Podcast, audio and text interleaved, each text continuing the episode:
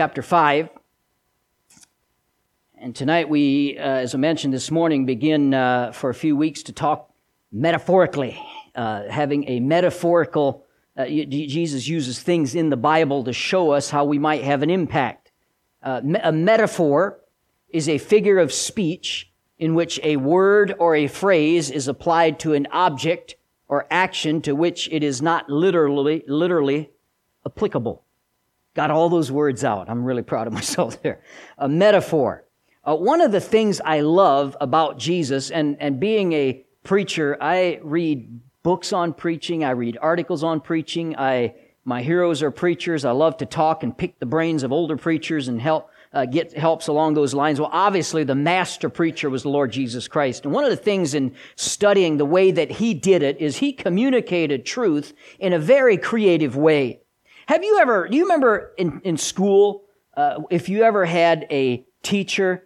I mean, there are teachers, then there are educators. You know the difference? I mean, you have some teachers we can think back and it was just a joy to be under them. I'm thinking of a, uh, it's not a personal teacher I have, but an author that I read uh, history. I'm a big history buff. I love reading history books, but Stephen Ambrose uh, is one of my favorite authors, and he can take. I've read two times through a book about the railroad, the connected road. Can you think of something more boring than that? And yet he makes it fascinating. Why? Because he's a good teacher. And Jesus Christ was the consummate teacher and preacher. He was really the best that there ever was. And it's a great lesson today for us as we communicate scripture.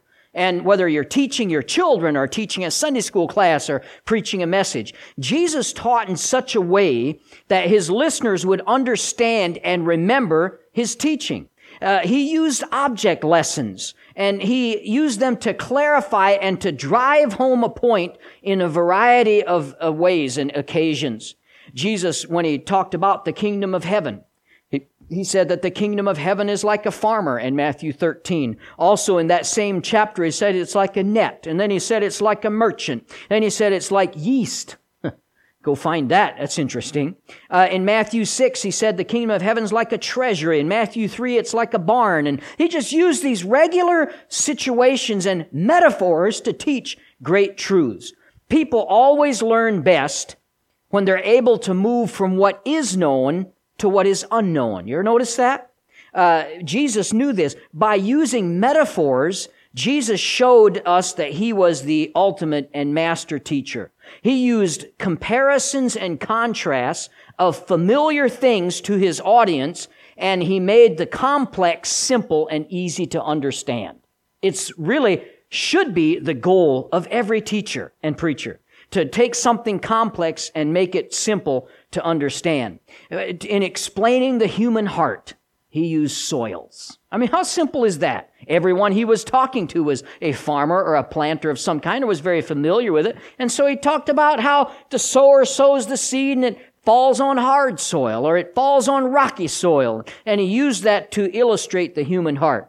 Jesus was a master at helping people gain a maximum retention of what he taught them. That's what every speaker wants or should want. That's why I use silly props sometimes up here uh, on Sunday mornings to to uh, illustrate a point that I could easily just say. But if you use a silly prop sometimes, uh, you, it sticks in your mind, doesn't it? I remember when I was in, I think maybe sixth grade, a teacher. Uh, I was in Christian school. No, I couldn't because in fifth and sixth I was in public school. So I would have been seventh grade. I was in Christian school, and we had a preacher come for chapel, and he said uh, that he, he had told us all day, I'm going to show you the Ten Commandments one time, and you'll never forget them for the rest of your life. You'll never forget the order, and to this day, it has been some years later, and uh, I can still tell you you tell me commandment number six, thou shalt not kill. You say commandment number eight, thou shalt not steal. Because he taught it in such a way with pictures and illustrations that it drove it home into my brain and I was able to see through metaphors and to uh, see it through pictures and it's stuck with me. That's how Jesus taught. He did it better than anyone. The metaphors that Jesus used helped the people to gain a solid grasp on complex theological ideas. And Jesus taught them in such a way that they were able to grasp them. Jesus used symbols because people tend to think in terms of objects, people, and concepts nearest to them. You do that, and I do that too. We, we associate with what we know, and we are most easily taught from where we are and from what we know. Uh, Jesus said the kingdom of heaven is like a man who sowed good seed in his field. His audience mostly lived off the land. They got it. It clicked with them, and they understood what he was saying. They gained greater insight into heavenly things because Jesus used terms that they dealt with every day. Remember the woman at the well? You know what Jesus talked about? Water. They're at a well, okay? And he just used water to illustrate eternal life. And uh, he did that over and over and over. He had an amazing ability to link familiar phrases with ideas that at first might be difficult to grasp, but then he would drive home that lesson uh, and he shaped truth in ways that people could picture it in their mind. And listen, when you do that, when you're able to do, especially if you teach children, if you can shape it or teach it in such a way that it connects with them, you can drive home that point and they won't forget it nearly as quickly. For the next few weeks, we're going to look through a, go through a series of metaphors that Jesus used. And in these, we're going to see how we can have an impact on the folks around us. Today, or tonight, I should say, we're going to see two common items to illustrate our role as Christians. Both of these have unique qualities, and both of them fulfill important functions. They should both be demonstrated by Christians in the world today. Let's read, starting at verse number 13, Matthew chapter 5. Ye are the salt of the earth. But if the salt have lost its savor, wherewith shall it be salted? It is thenceforth good for nothing, but to be cast out and to be trodden under foot of men. Verse 14. Ye are the light of the world. A city that is set on a hill cannot be hid. Neither do men light a candle, and the, neither do men light a candle and put it under a bushel, but on a candlestick, and it giveth light to all them that are in the house. Let your light so shine before men that they may see your good works and glorify your Father which is in heaven. Metaphorically speaking, salt and light. Father, I, help, I pray you'd help us tonight. Be with us through this message in Jesus' name. Amen. As uh, we've been saying, Jesus used common illustration to teach great truths. Here we see that people, Christians, followers of God, children of God, are to be the salt of the earth and the light of the world. Now, salt and light both have a huge beneficial impact in their surroundings. Uh, God wants us to have a real and lasting impact for His glory. Uh, but for this difference to occur, the salt must not stay in its shaker. Uh, the light must not be hidden. He talks about both of those. Uh, you can't hide a light under a bushel. Uh, in other words, we could say today, you can't turn the flashlight off and it be any good, okay? It's got to shine to be any good. So the qualities of light and salt in the lives of Christians also should be manifested, not hidden. We're not to hide who we are and what we believe. We are to shine and we are to be salt in the world. God wants us to make an impact in the world just like Jesus did. The Bible says in Acts chapter 10 verse 38 that Jesus went about doing good. And then in 1 John 4 17, the Bible says that as he is, so are we in this world. We're to do what he did. Now, consider tonight with, with me the qualities of light and salt. We start first with salt. Every cook needs some basic spices to make a meal. Amen? Some, a good meal anyway. While there are hundreds of different kinds of spices, you gotta have salt. You gotta have salt as a basic. In our text, the Lord, uh, Jesus here used salt to illustrate the effect that his people have in the world. Not, I don't know who made this quote, but I like what he's saying. People don't enjoy salt. They enjoy what is salted. Think about that for a second. We are the salt of the earth. We do not exist for ourselves. It's not so that people like me, we are to season. We are to be salt. People, you don't typically sit down and just take out a spoon and dig into the salt, okay? You enjoy what is salted we are to do that in the world as well. Let's look at some of the qualities of salt. Number one, salt preserves.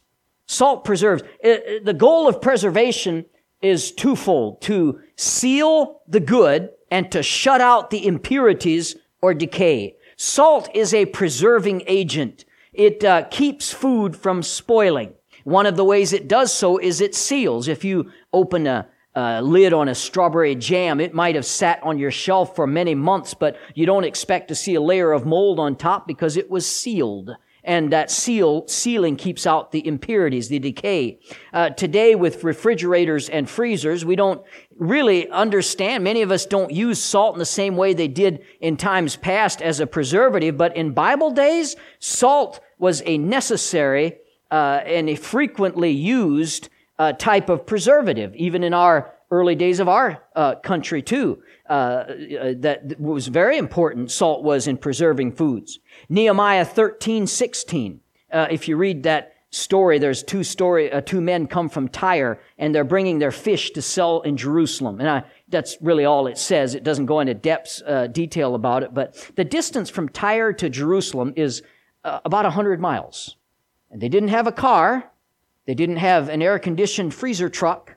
So they're taking a bunch of fish for 100 miles in the broiling heat how would you like to take a bunch of fish that far and then try to sell them? How are they going to do that? Well, they salted them. They would have preserved them. And uh, the, the men of Tyre would have used salt from the Mediterranean Sea to preserve the fish until they got to Jerusalem. In the early days of America, settlers used salt to preserve meat. They didn't have the grocery stores around the corner and meat markets. If they wanted meat, they went out and shot it, and then they would bring it back, uh, dress it, rub it with salt, uh, hang it over a fire or in a smokehouse, and they would preserve that meat through the process of salt. As Christians, we are to act as an agent of preservation in this world.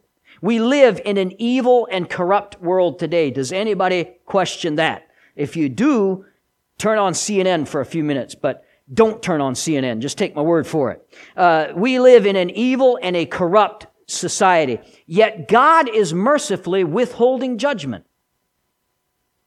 Somebody said years ago, well, not that many years ago, but when I was a kid, uh, I, they, I, I, used to hear the statement if God doesn't judge America, he, he owes Sodom and Gomorrah an apology. Well, God doesn't owe any, anybody an apology ever, but I get the point. Uh, yet I believe God is withholding his judgment because of the preservation that we have here. Christians preserved. Uh, there are still people who love him. There's still people who worship him. And there's still people who desire to impact the world around them. You remember Sodom and Gomorrah? in that city, however many thousands of people were there, despite the rampant wickedness there, 10 righteous people could have saved that city, according to what God said. Live righteously before God. Do right. Be salt, and you will be a preserving agent for our society. In Roman times, salt was so important for preserving food that soldiers were sometimes uh, paid in salt. This is where the phrase came, a man not worth his salt, or he's really worth his salt because that's what they considered worth. Now, are you worth your salt as a Christian? Maybe you're a low sodium Christian, all right? We're not to be a low sodium Christian. We're supposed to be salty Christians. And that will, a, a, salty Christian will protect his family, himself, his church from the damaging influences of the world. Salt will help to thwart the entrance of sin and decay. Now there's many passages in the Bible that command us to guard against the dam- damages of sin. In fact, and Jesus, uh, Jesus himself told us in Mark uh, 9:50, "Have salt in yourselves." The characteristics of salt in our lives preserve us from sin and it, it, preserves us from a life that displeases God. James 1:27 Pure religion and undefiled before God and the Father is this to keep himself unspotted from the world. Proverbs 4:23 Keep thy heart with all diligence. We are to be the salt of the world. We are to be that preserving agent. Another thing that salt does, it purifies. It purifies. Salt water purifies any harmful germs. That's why, uh, have you ever had a sore throat and gargled with salt water? I do that when I get a sore throat. Uh, it's uh, you, you, get some warm salt water and you gargle that. It, it sometimes brings relief to a sore throat, and the reason for that is because it's getting rid of harmful germs. No matter where we are or what we're doing, God expects us as His children to have a purifying influence on those around us. The spiritual environment ought to be better because we're there. Do you improve the spiritual environment when you show up? Or does it go down a little bit? Are people directed toward God by your presence or dragged down? When you walk into a, a group of people or into a room, does it suddenly gain a godlier atmosphere? If you're salt the way you should be, then that absolutely should happen. As Christians, we are purified by time spent in His Word. And by the way, in His house too, among God's people. We are purified by that. The Bible uses several illustrations of those that uh, became purifying salt because of their intense time with God. You remember Moses in the Old Testament when he came down off the mountain? They made, they literally, don't mean to be snarky or anything, but they made him put a bag over his head, Moses, because he glowed. He had been with God, and he actually glowed. And they said, I don't remember the exact, puttest thouest a baggest over thy head or something like that. But they told him uh, to cover that thing, all right? He was so bright. He didn't even realize it, but he had been with God. And people saw it because when you're around, people see, people, when you're around God, you spend time with Him, you're going to make an impact. I also remind you of uh, Peter and John in Acts 4:13. Now when they saw the boldness of Peter and John, they perceived that they were unlearned and ignorant men. That always cracked me up. How did they perceive it?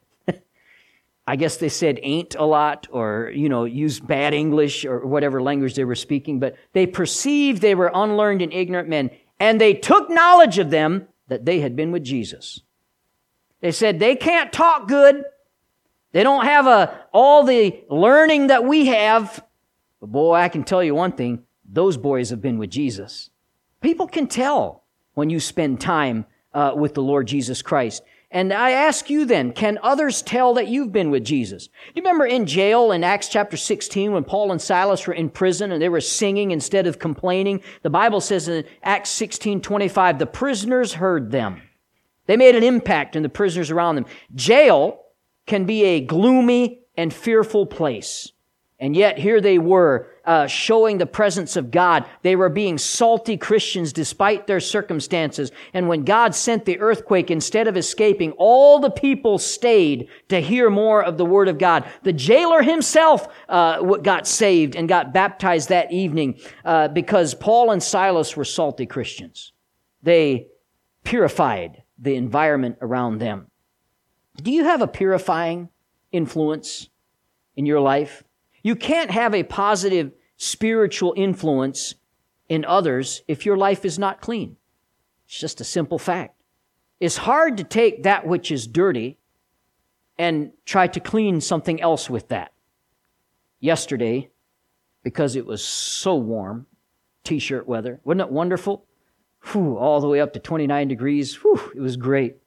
Uh, I got to wash my vehicle for the first time in weeks. I'm kind of a fiend on having a clean vehicle, and it's been filthy because of the weather.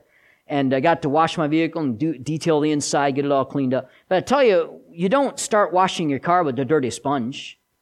Uh, you don't wash dishes with dirty water. Uh, it's hard to take that which is dirty and make something that is clean. And so we are to be clean vessels that God can use to impact others. Living a clean life will only occur if we choose to do so. It is not going to just happen. That this choice is not an easy one in the world that we live in, is it? I mean, we all know. If you're trying to live a good, clean, decent life, it's not the easiest thing to do in the world that we live in today. But Proverbs 4:23 says, "Keep thy heart with all diligence. What comes out of your life is a direct result of what is in your heart. So always be careful to feed your heart and your mind with clean and godly influences. Keep the filth out. During the Civil War, medical staff, at least in the part that I was reading, uh, history of the Confederate Army, terrible medical supplies and things they had. They were forced to do whatever they could to save the lives of the soldiers. And gangrene was something that they fought with constantly. And uh, it was a killer of many soldiers. Uh, the medics, one of the things they did is if there was a horrible wound, they would get salt and rub it into that wound. Doesn't that seem nice? Uh, it would be horribly painful, but it would do the trick as far as save you from gangrene. Some surgeons, this is even worse. If you got a, a shot or a shot that went all the way through or a stab that went through the flesh, they would take a salt soaked rag and feed it and pull it all the way through the wound. Uh, to try to purify that. In the days of the English Navy, uh, sailors that would be flogged for disobedience and their back would be bloody from the, the whipping, they would uh, actually plunge them into the salt water uh, so that they would be, so it would speed the healing process, although it wouldn't feel very good. It seems terribly unpleasant, but the point I'm trying to make, salt purifies. It purifies. It stops corruption. So in your life as a Christian, you're either going to help purify the area around you or you're going to pull others down. And uh, I don't know if depurify is a word, but you get the idea. Then also, salt pleases. Salt please. Without salt, food would be really bland, wouldn't it? Uh, salt is what makes things taste bad when it isn't in them, because salt pleases. The consensus among doctors, just in case you're curious, is that we should have less than 1500 milligrams of salt a day. That's three quarter a teaspoon. Whatever you should do, don't have over 2300 milligrams, which is a teaspoon. Most of us eat far more salt than that every day. Uh, the average intake of sodium is about 3400 milligrams, much of it coming from processed food. But what does the Bible say about salt? Let me encourage you. Job 6 6. Can that which is unsavory be eaten without salt? Or is there any taste in the white of an egg? Next time you have breakfast, reach for the salt. It's biblical. All right? Tell your doctor. Job 6 6. I'm claiming it. Most people keep their salt shakers handy uh, to add some flavor to the food because why? Salt pleases. We like salt. Uh, you might even be crazy enough to add salt to McDonald's fries, which is already drenched in salt. We like that stuff.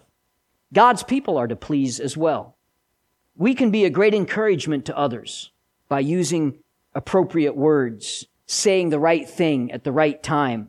When uh, this is such a sad and difficult world to live in, and God's people ought to be pleasing people. They ought to lift others up. Instead of kicking people when they're down, we ought to be the encouragers. I've often been encouraged by the words of others, haven't you? It's a great thing to be encouraged. And we should want God to use us this way. Bring a smile to people's face. Don't be the opposite of that. Proverbs 25, 11.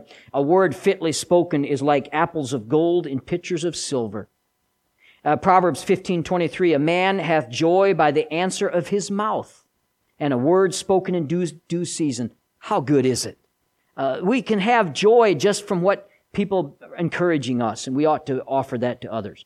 Have you ever heard the one of the dumbest statements ever made? Sticks and stones may break my bones, but words can never hurt me. Uh, whoever said that uh, didn't know what they were talking about because words can hurt, and they can hurt much more than any physical wounds. In fact, Adolf Hitler led the German people down a path of destruction in World War II. Uh, he brought untold misery to millions and killed many millions as well, primarily through the power of his words. On the other hand, Winston Churchill, uh, at the same time, used his words to inspire the British people to maintain hope and led them to victory.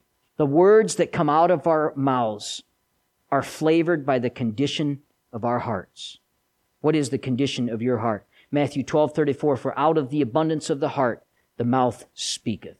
So, salt pleases. We ought to be, uh, we ought to bring up the temperature around us when we, uh, for good for, uh, around us, we ought to impact others. Then next, salt prods.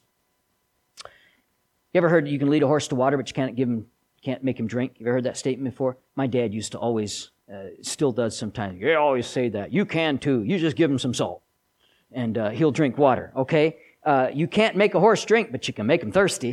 Give him some salt.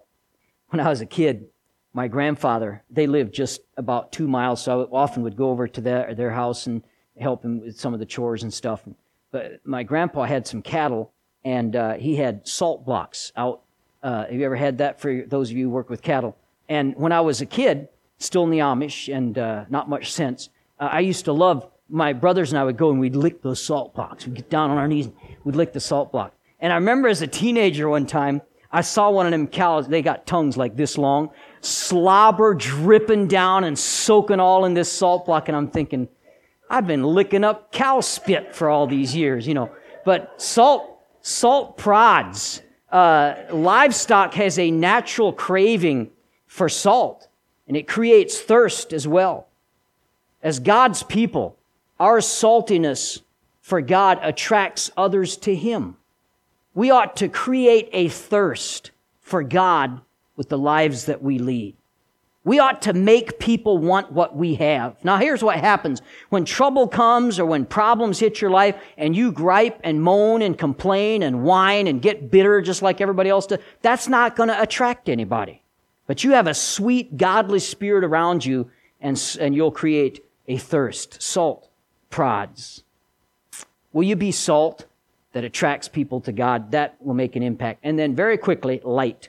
Not only are we to be the salt of the earth, we're to be the light of the world. God has placed us in a very dark place and dark times. We are to reflect the light of Jesus in our life. John 8, 12. Then spake Jesus again to them, saying, I am the light of the world. He that followeth me shall not walk in darkness, but shall have the light of life. The intensity of the darkness around us only increases our responsibility to be light and how often we as Christians spend more time complaining about the darkness than we do just turning the light on and uh, making an impact in that darkness. Now, a couple of points about light. Light attracts. Light is one of the most attractive uh, th- forces on earth. You ever been to a ball game?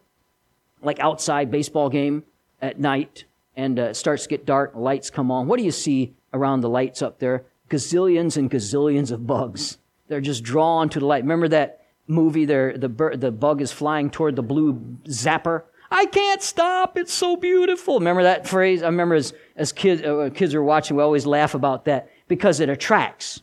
And uh, I, I I like watching those blue bug zappers, and you just see them, mm, and then the next one. You'd think they'd learn that uh, my buddy just flew into that beautiful light and fell over dead. Maybe I won't do it, but they just keep coming because light attracts. We ought to be that light. We ought, to attract people.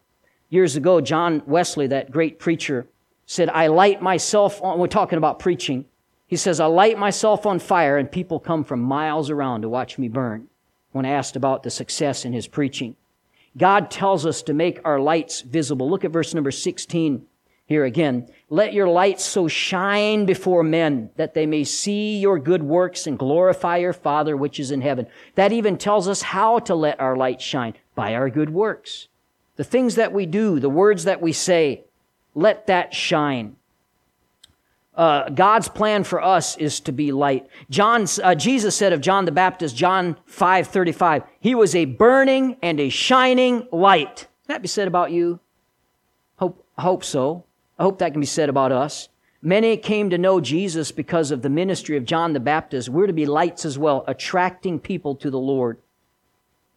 Ask yourself the question tonight Do people see Jesus in me? I remember the story of a, a little girl who got saved, and uh, the, the counselor was explaining to her how Jesus has come into her heart and saved her, and she was very confused and later told her mom, uh, she says, Mom, I just don't understand because the teacher said that when I accept Christ as my Savior, that He comes in to live in my heart and He's, He, uh, He, He now, uh, you know, as the Bible says, comes in my heart to save me. And so, uh, I just don't understand because if big old Jesus came into little old me, He'd be sticking out all over the place. Yeah, that's the idea. He should be. Should be evident. Light attracts. Light also repels. Light repels. It repels the darkness. Have you ever, uh, w- w- this summer, uh, my son Mike and I went to Wind Cave out in uh, western South Dakota here. And uh, we went through the cave. Man, we must have walked about three quarters of a mile through the cave there. And one point, one of the deepest points, they said, All right, you got to hold on to the railing and uh, no phones out. Everybody's phones are in their pocket and they turn off the light. It was dark. You ever been in a cave when they turn off the light? It's dark like you haven't seen dark before. No points of light anywhere. And then all the way at the other end, the guide, he flicks on a little lighter. And that little bitty light made a big difference in this huge cavern that we're in. Why? Because the darker it is, the brighter the light shines. And light repels darkness. You literally uh, will make a big impact with your life if you let your light shine. It's interesting when you look around today how dark things are. The bars are dark. The uh, dens of iniquity, they tend to be darker. That's why it concerns me when churches turn their lights off and get darker and darker and paint their walls black. That just, I just don't like that personally because we're not about being dark. We're about showing the light of the Lord Jesus Christ. We live in a dark time. We ought to let our light shine. And then also, this is a big one. Light requires a source. If you're to reflect the light of the Lord, we better understand the source of this light. Where does it come from? I remember very vividly, I am not even going to tell you how old I was because it would make me look terribly stupid, but I'm standing in the backyard of, uh, of our house. It was one of those nights where the moon was so bright you could almost like touch it. I mean, it just, it was so clear and it was so bright. And It was about half, half, uh, the, the, about half visible. It wasn't full, so it was about halfway. And it was just one of those really, really bright nights. And it just finally dawned on me that the moon doesn't shine. You know, it's one of those things where you can see that it's reflecting. It's like, that's the sun's light. That's not the moon. The moon's not shining. I've been thinking about this all wrong my whole life. And uh, that, that's, we understand we as Christians are much more like the moon than we are the sun. We don't produce the light. We just reflect it. We reflect the light of the Lord Jesus Christ. James 1:17 Every good gift and perfect gift is from above and cometh down from the Father of lights 1 John 1 5, this then is the message we have heard from him and declare unto you that God is light. He is the light in us. We ought to let that shine. When we walk with the Lord, some people will be drawn to the light we reflect and some will, will hate the light that we reflect. Light always has the quality of being pleasurable to some and irritating to others. You ever notice that? The closer we are to the Lord, the more we're like Him, we're going to attract certain people and we're going to repel certain people. But uh, we need to shine the light. Another source of light is the Bible. God is light. The Bible is light as well. Psalm 119, 105. Thy word is a lamp unto my feet and a light unto my path. Psalm 119, 130. The entrance of thy words giveth light. Peter called the word of God in 2 Peter chapter 1 verse 19 a light that shineth in a dark place. It is vital that we we have this light in our life as well. We need to read it, memorize it, meditate on it, and that'll make a big difference in our life so that the light of God can then effectively shine through us. By the way, you know what ended the Dark Ages? You read much about the Dark Ages, real fun time to be alive. I mean, just a terrible existence in the Dark Ages. Around the year 1450, a man named Johannes Gutenberg of Germany built the first printing press. You know what he started cranking out on this printing press? One of the first things he started cranking out was the Bible, and he became famous for the Gutenberg Bible. With the invention of the printing press, the Bible suddenly became less expensive and more accessible to the common man. And as the Bible got distributed, it brought about the Reformation and it brought an end. It was largely responsible for bringing an end to the Dark Ages. Because why? The Bible is light. Let it shine in you. Learn it, live it, and it'll make a difference. The key aspect of both salt and light is that they make an impact in their surroundings. Salt makes a big difference. You know when you take that. I remember when my sister cooked for us the first time. Whoo, we needed a lot of salt for that. But you know when you, you when you take a bite, you know immediately, oh, needs salt. You put salt on it, changes everything, doesn't it? You also know light does the same thing. When it's too dark, we need a flashlight, we need a headlamp, we need a uh, flick a switch and turn the light on so that we can see because it makes a big difference in the environment. And if you are salt and if you are light, and if I am salt and light the way that we ought to be for the Lord, we're going to make a big impact in the surroundings around. You can't help it because not enough salt or too much salt is very noticeable. Not enough light or too much light, very noticeable. It's also noticeable for us as well. God has given us the privilege and responsibility of representing Him. Let's allow God to impact us so that we can now impact others for Him. Amen? Be salt, be light, metaphorically speaking. Father, we pray you'd help us to put these things to use, to practice in our life. Lord, help us to be that salt that is so desperately needed in our communities today. Help us to be that light that is so desperately needed as well in the dark world that we live in. Help us to make an impact. And every day of our life, Lord, may we please you, live for you, affecting others for the gospel. We'll give you the glory, Lord. We pray in Jesus' name. Amen. Amen. Thank you so much for being here this evening again. Appreciate it. Always good on Sunday night. God bless you. You are dismissed. We'll see you Wednesday at 7.